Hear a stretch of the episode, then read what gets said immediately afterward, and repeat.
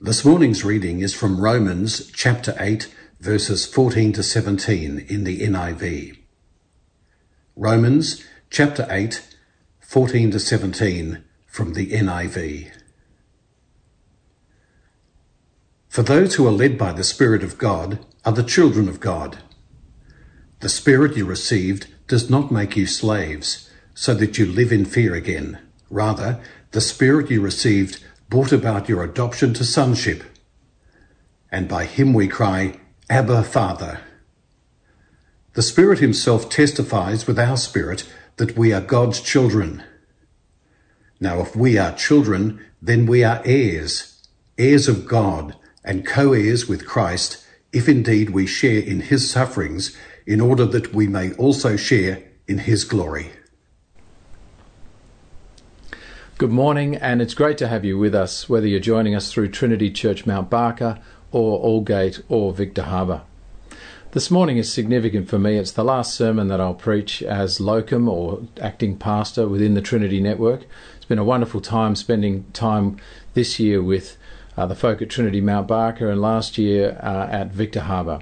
I'm very thankful, and uh, one of the great things that I'm looking forward to about my new role as Regional Director of CMS is the ability to visit different churches. So I do hope to be able to pay you a visit in the not too distant future. Well, let's get into this short passage, powerful as it is, and uh, let's ask God if He would speak to us through His Word. Our Father, we thank you that you've spoken to us. You haven't left us on our own to work things out. We pray this morning that you would please speak to us, encourage us, challenge us, and train us in wisdom. And we pray in Jesus' name. Amen. Well, I recently heard a sermon by an American preacher by the name of Russell D. Moore, and he told this personal story. I'm quoting directly from him. But are they brothers? The lady's question just seemed to hang in the air in the dingy cigarette smoke filled airport in Moscow as Marie and I were waiting to board the plane to return back to New York.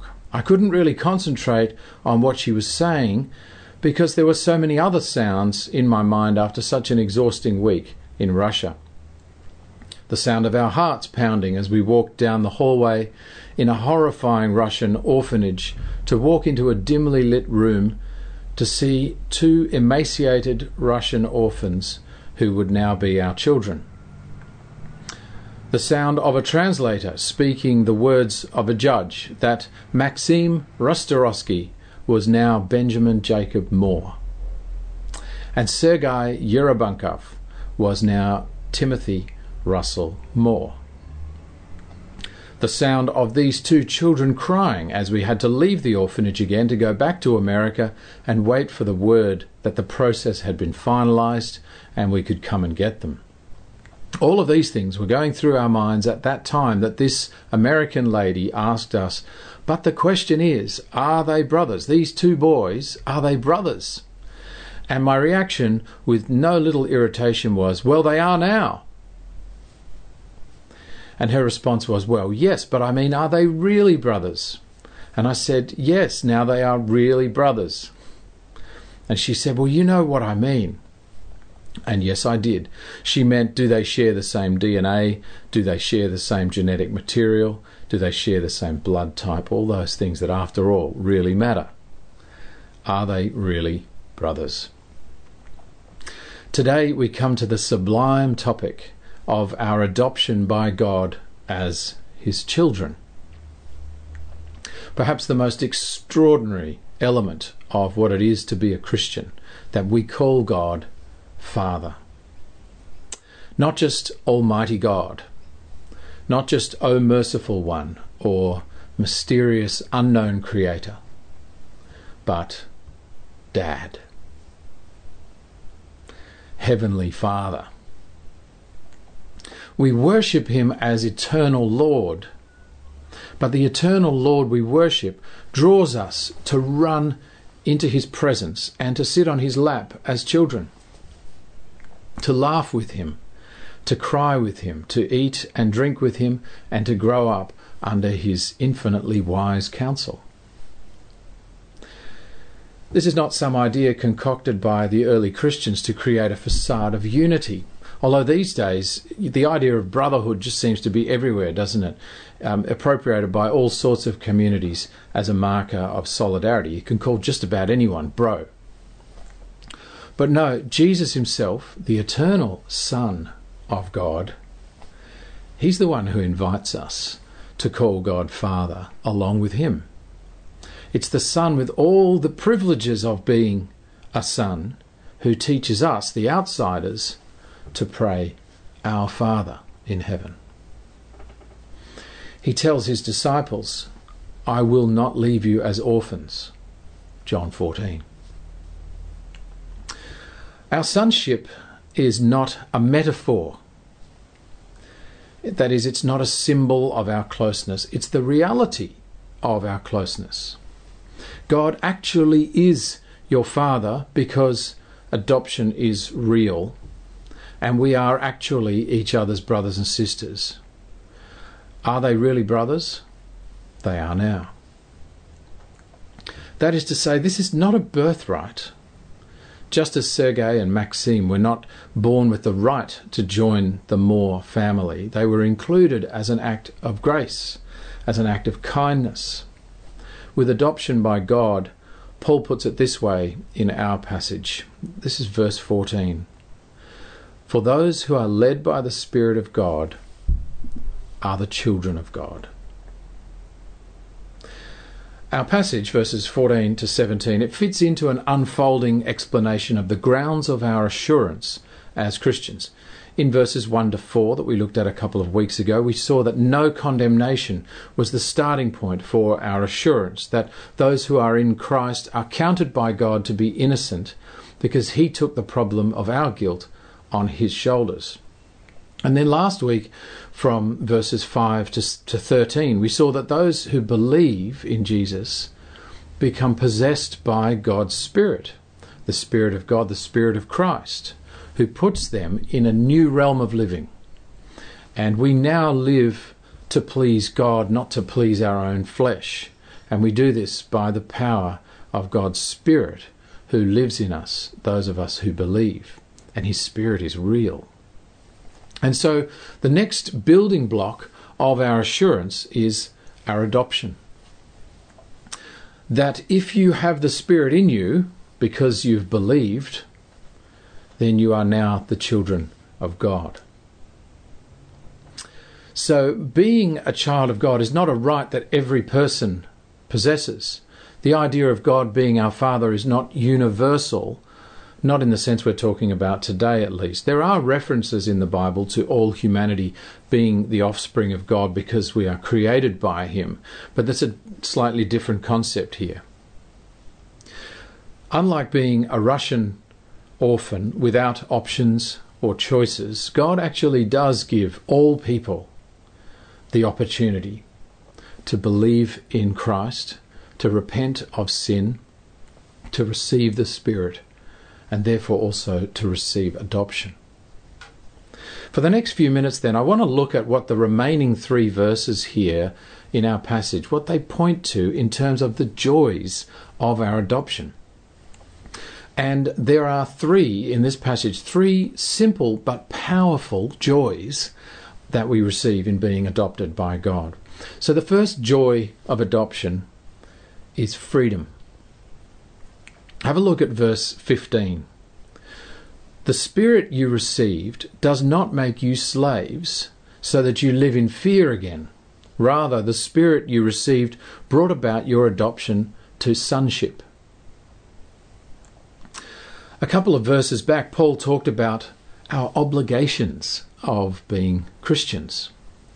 Our assurance is not some kind of unconditional guarantee that everybody just glides through with no consequences if they persist in a life of sin, a life of the flesh.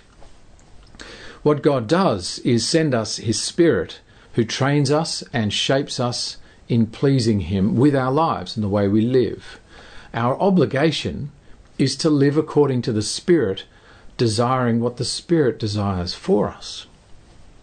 Of course, yearning to please God and to be rid of sin in our lives itself is part of our assurance, that yearning.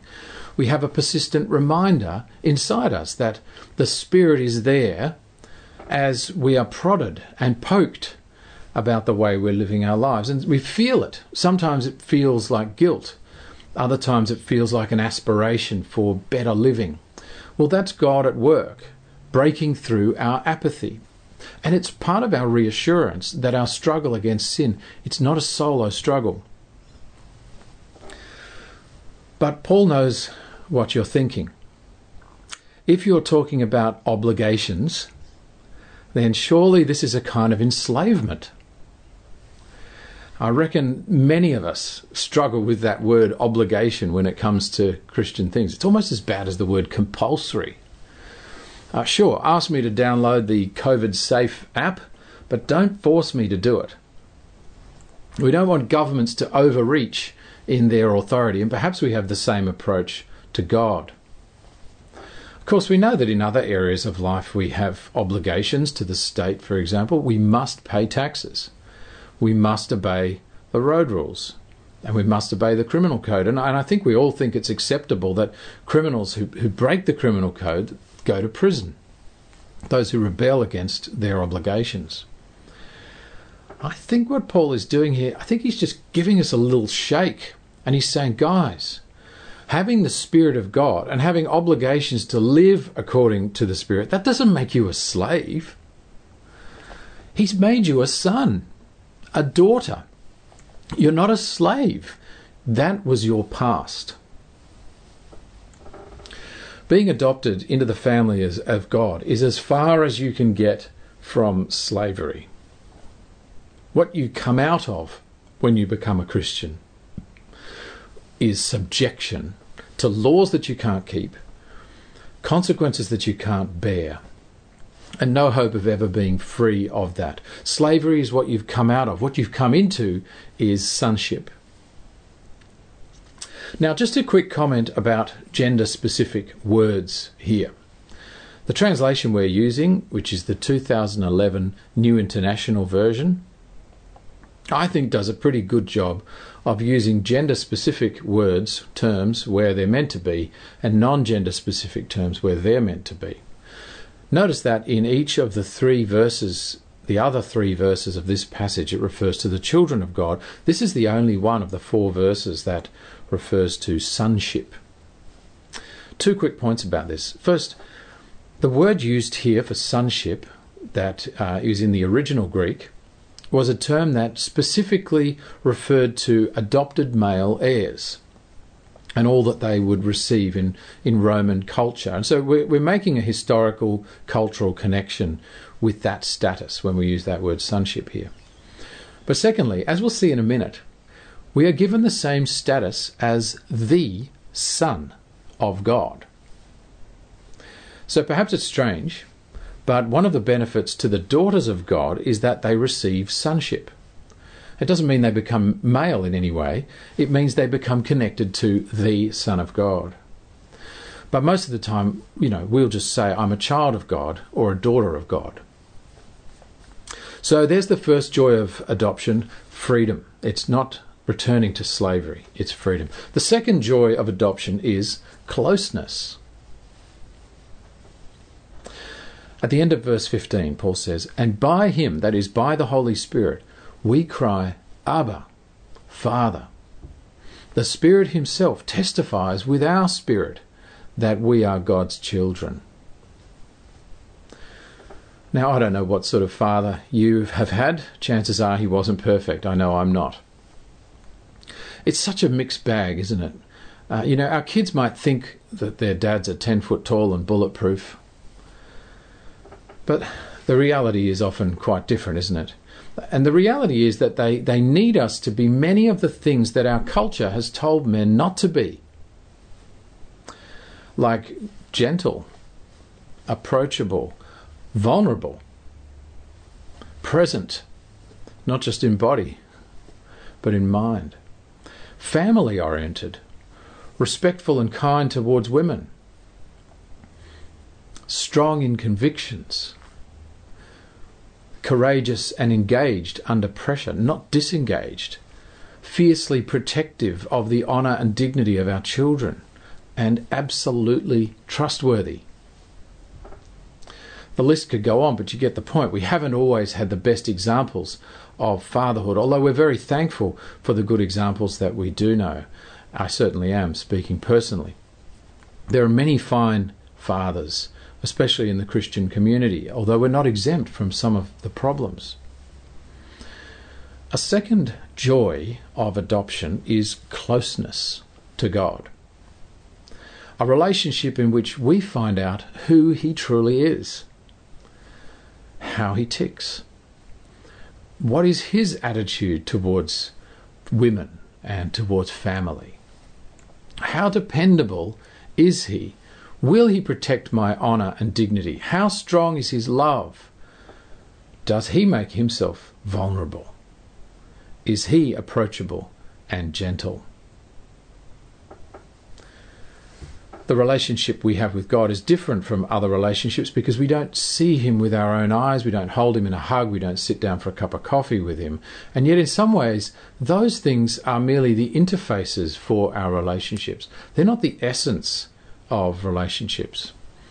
What we do have with God is a deep knowledge of each other between God and us. It's, it's really deep we know him through the scriptures, through all of his actions in history, and through all that it says about him.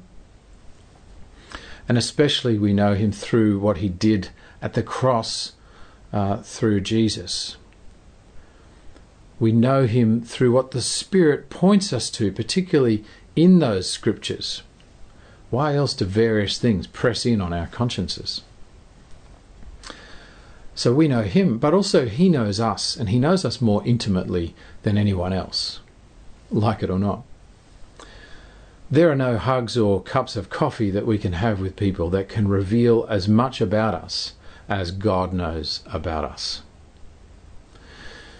You have searched me, Lord, and you know me, says the psalmist in Psalm 139. You pray, and in moments of utter privacy, it's just you and God. You don't even have to speak words for Him to know what is in your heart and what is on your mind. You can try and hold things back from Him, and yet when you try, when you stop trying to hide, and you expose yourself to Him entirely, it's extraordinary. You simply say, Lord, you know me. There is a true closeness that comes with being adopted as God's child intimacy, honesty, truth. And when we open ourselves to Him entirely, we feel safer than anywhere else. Because we know that He is absolutely trustworthy with our deepest secrets. Even though He knows everything about me, I am secure He is my loyal and loving Father. Verse 15 said that through the Spirit of God we call God Abba. It's the affectionate term in the Aramaic language. It's, it's a term like dad.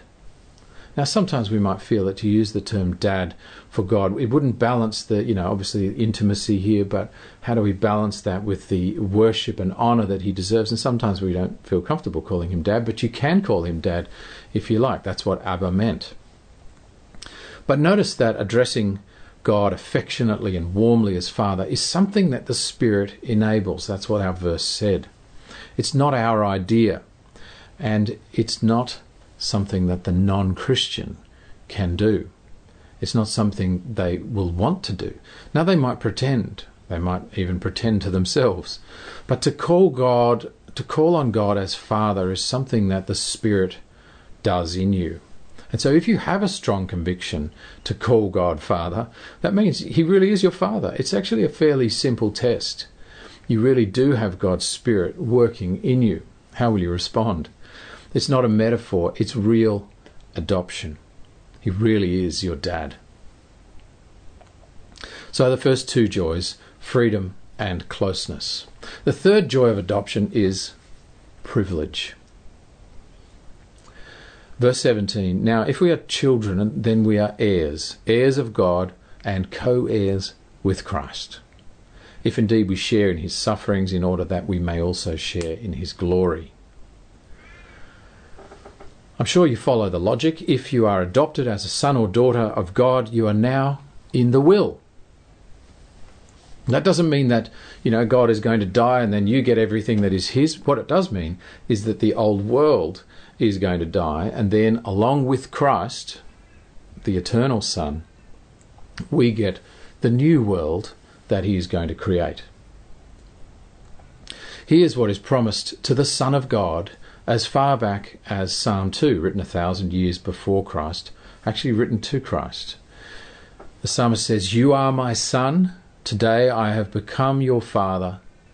Ask me, and I will make the nations your inheritance, the ends of the earth your possession. That's the promise. Jesus inherits everything, the ends of the earth. And in Jesus' words to his own followers in the Beatitudes, you may know the Beatitudes, blessed are the weak. Sorry, blessed are the meek, for they will inherit the earth. And the reason that the inheritance for the meek, inheriting the earth, is the same as that for the Messiah, the reason that they're the same is adoption. So this is privilege, right? How much do you own? You know, what like what's your bank account look like? Your your your share portfolio or your super? It's not much actually compared with what you will inherit. Maybe you're thinking, mm, it's not quite that though, is it? Because I'd have to share the world with all my brothers and sisters, right? It wouldn't actually be mine. Well, exactly. That's the point. True ownership of the earth has been distorted by the fact that I, I want all these things to be mine, not yours. Why do I need bank accounts with my name and number and maybe secret PIN? Why do I need certificates of ownership that I put in a safe?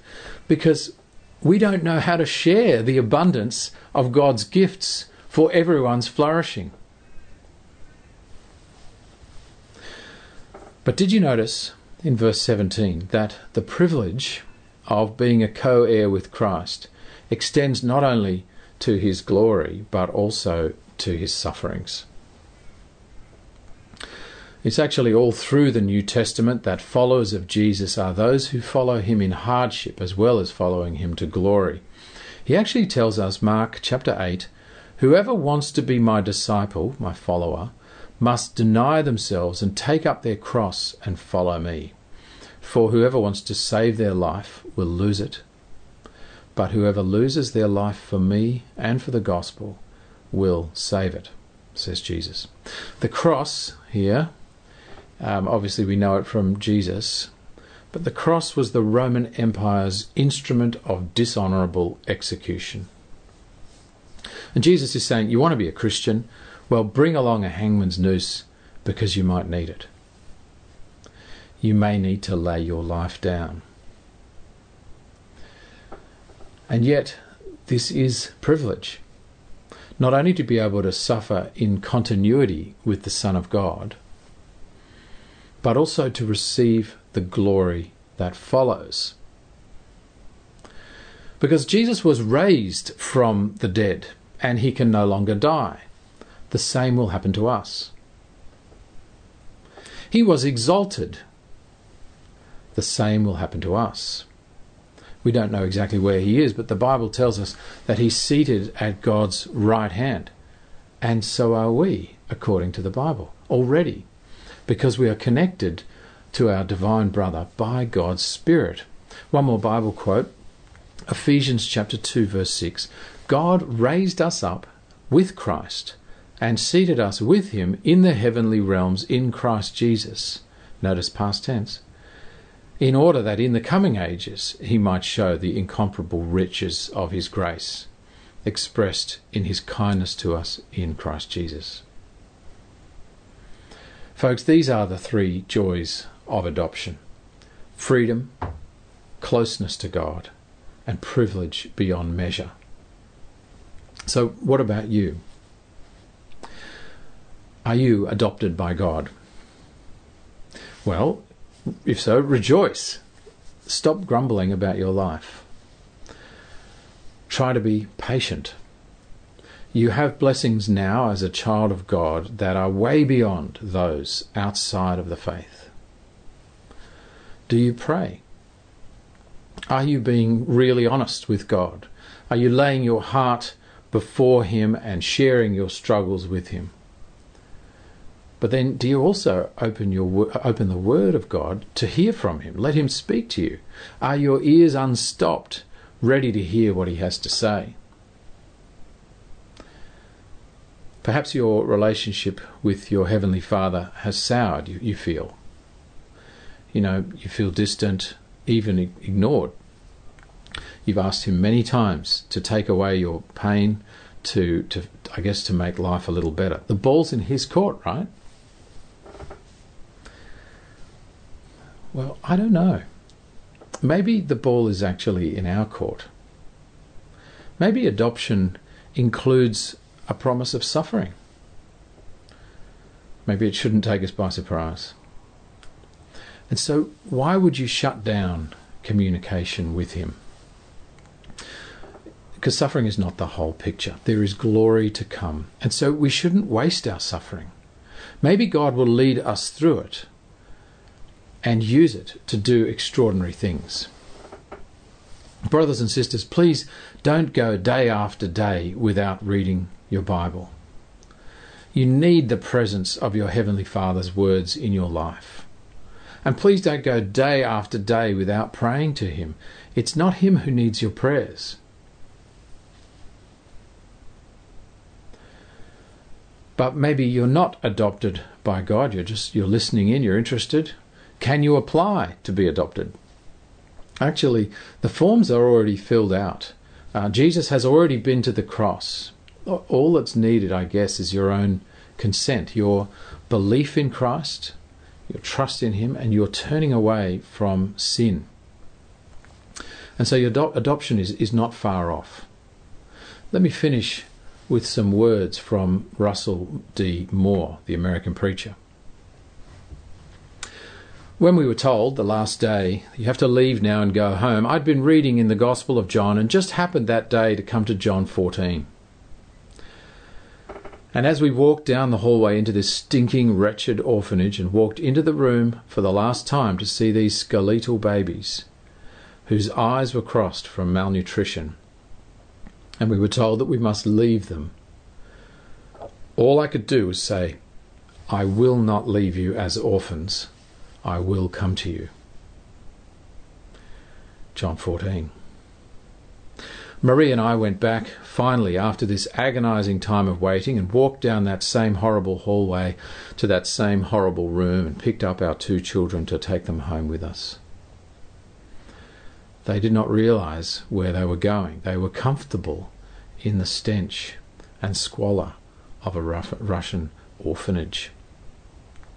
When they walked outside, the sun was perplexing to them the wind in their face was horrifying to them. They did not know what this is like.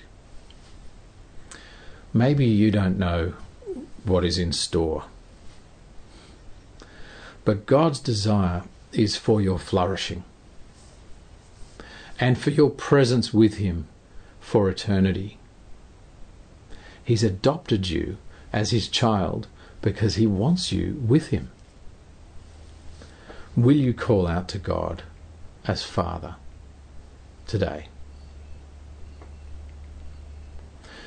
Let me lead us in prayer. Eternal God and loving Father, oh, we thank you so much for what you have done for us. We thank you that in Christ and in your Holy Spirit you have adopted us to be your children, to be close to you, to have the privilege to have the freedom from sin and from our enslavement to it. Oh Lord God, please help us with what we need. Help us to understand our adoption. Help us to, to live and enjoy our adoption. May it overflow with joy in our lives. And Lord, may we just be so keen on this, so uh, responding so appropriately that we tell others. Our Father, we thank you. In Jesus' name, Amen.